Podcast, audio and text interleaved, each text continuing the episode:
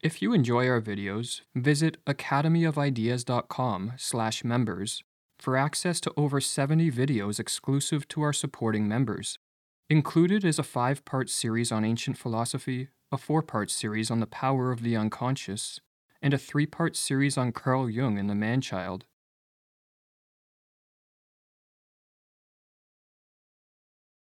Not increase of consciousness is the goal, but enhancement of power. In the quest to live a good life, each of us, consciously or implicitly, chooses an ultimate value around which to orient our life. For many, this value is wealth. For others, it may be status, social acceptance, happiness, pleasure, love, knowledge, or comfort. In this video, drawing from the insights of the 19th century philosopher Friedrich Nietzsche, we are going to argue that if we want to maximize our health and fulfillment, the value we should esteem the highest is power. What is good, asks Nietzsche? All that heightens the feeling of power, the will to power, power itself in man. What is bad? All that proceeds from weakness, not contentment, but more power. Many people associate the concept of power with the ability to control others and to put them in the service of their needs and desires. But this is not the type of power Nietzsche had in mind, as for him, the desire to control others is often the manifestation of an underlying weakness, or as he writes, the will of the weak to represent some form of superiority, their instinct for devious paths to tyranny over the healthy. Where can this not be discovered? this will to power of the weakest.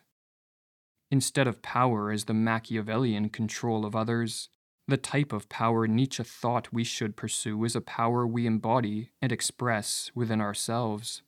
A power, in other words, that is equivalent to what Nietzsche called growth and expansion, or to what the contemporary philosopher John Richardson called the enhancement of a capacity or an activity already given. As a few examples, an athlete who becomes stronger is increasing his power, as is the writer who improves her writing, the orator who sharpens his public speaking abilities, or the teacher who enhances her capacity to educate. In the book Nietzsche's Values, John Richardson elaborates on what for Nietzsche is the highest and purest form of power. Power is more life, not by its mere continuation, nor by its multiplication, but by life's being raised to a higher level of capacity and control. Power is transition to a higher level, a self overcoming. The point to my life is my growth or strengthening, and this lies not merely in expanding, but in ascending, which involves overcoming previous states of myself. Embedded in Nietzsche's writings is a guide for how to attain this power, and the first step is to formulate a goal that fulfills four conditions Firstly, the goal must be meaningful and challenging. Secondly, it must promote our health and well being or the well being of others. Thirdly, it must be conducive to the attainment of personal excellence. And finally, it must be self chosen, or in other words, an expression of our individuality and authentic aspirations. For what purpose humanity is there should not even concern us. Why are you here? That you should ask yourself.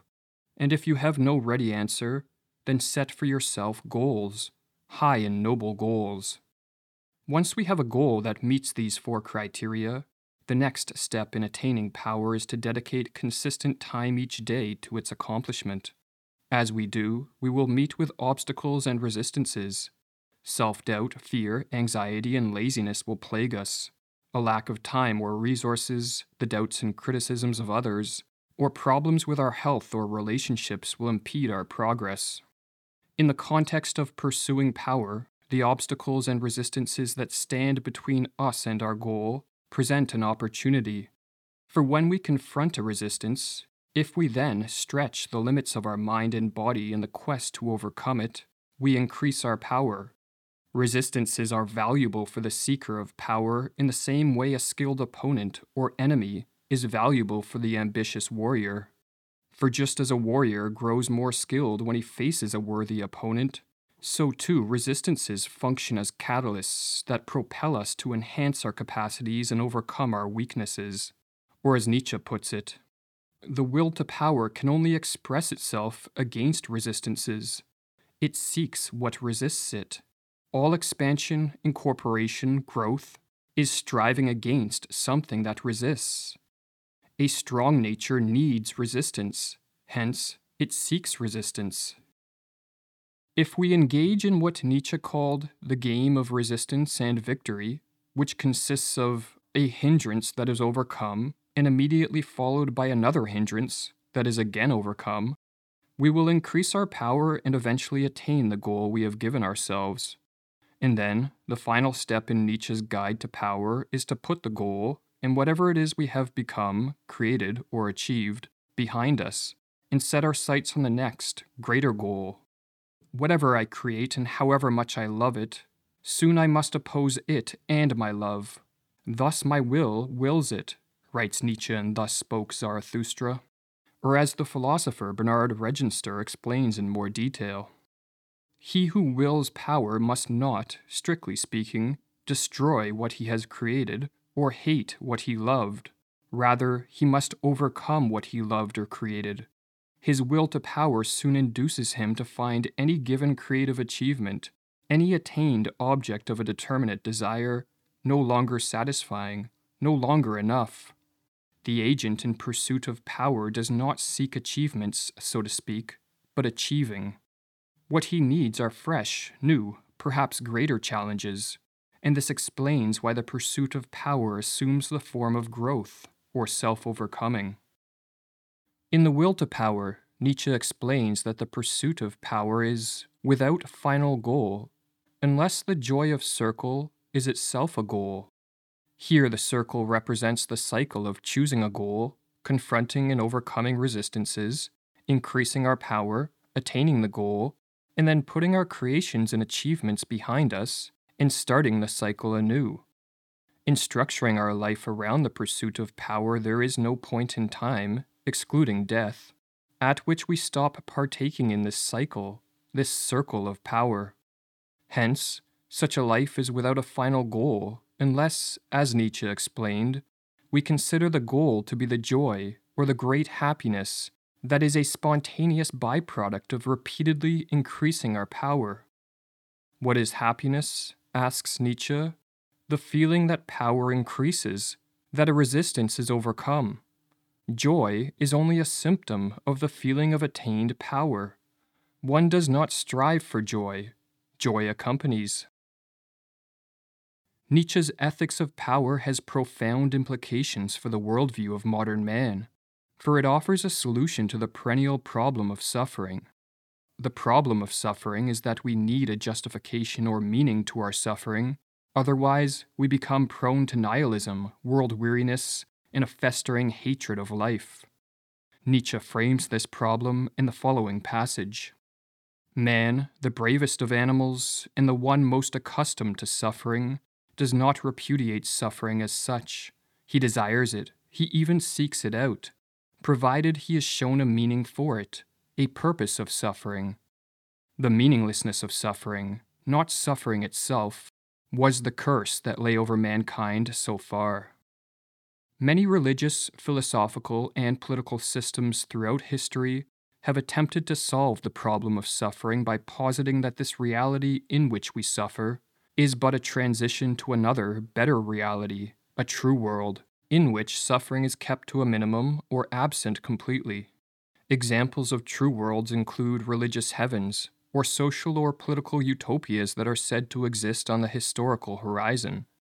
Such worldviews attempt to give suffering a meaning by promoting the idea that so long as we endure our present suffering, at some point in the future we will find redemption in a reality devoid of it. But the fatal flaw of these so called solutions is that they devalue this earthly reality and the present moment in favor of another reality or future moment, the existence of which we must take on faith. The concept beyond, true world, invented in order to devalue the only world there is, in order to retain no goal, no reason, no task for our earthly reality, writes Nietzsche. In contrast, Nietzsche's ethics of power offers a down to earth solution to the problem of suffering. For if we take power to be the highest human value, the value that above all promotes individual flourishing, then we must also value the resistances that grant us the opportunity to increase our power. Suffering is defined by resistance. It is a feeling of pain or distress as a result of being hindered in some manner. Therefore, if we value power, we must also value suffering, as it is an essential ingredient of power. Or as Nietzsche explains, human beings do not seek pleasure and avoid displeasure. What human beings want is an increase of power. Driven by that will, they seek resistance. They need something that opposes it. Displeasure, as an obstacle to their will to power, is therefore a normal fact. Human beings do not avoid it, they are rather in continual need of it.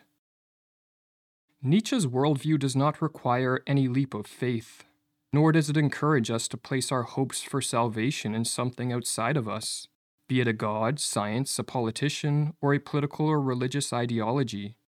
It is a worldview which offers a convincing and sober solution to the problem of suffering, and it promotes a life of meaningful and productive action thus functioning as an antidote to the passivity that has infected the zeitgeist of modern civilization. If, therefore, we choose to partake in the circle of power, or what amounts to the cycle of continual self overcoming, we will facilitate the actualization of our potential and cultivate the great happiness and great health that is the prerogative of the seeker of power. Pleasure appears where there is the feeling of power. Happiness, in the triumphant consciousness of power and victory. Or as Nietzsche wrote in Thus Spoke Zarathustra, and life itself confided the secret to me. Behold, it said, I am that which must always overcome itself. Become a supporting member and access our growing library of membership courses and videos. Learn more at academyofideas.com/members.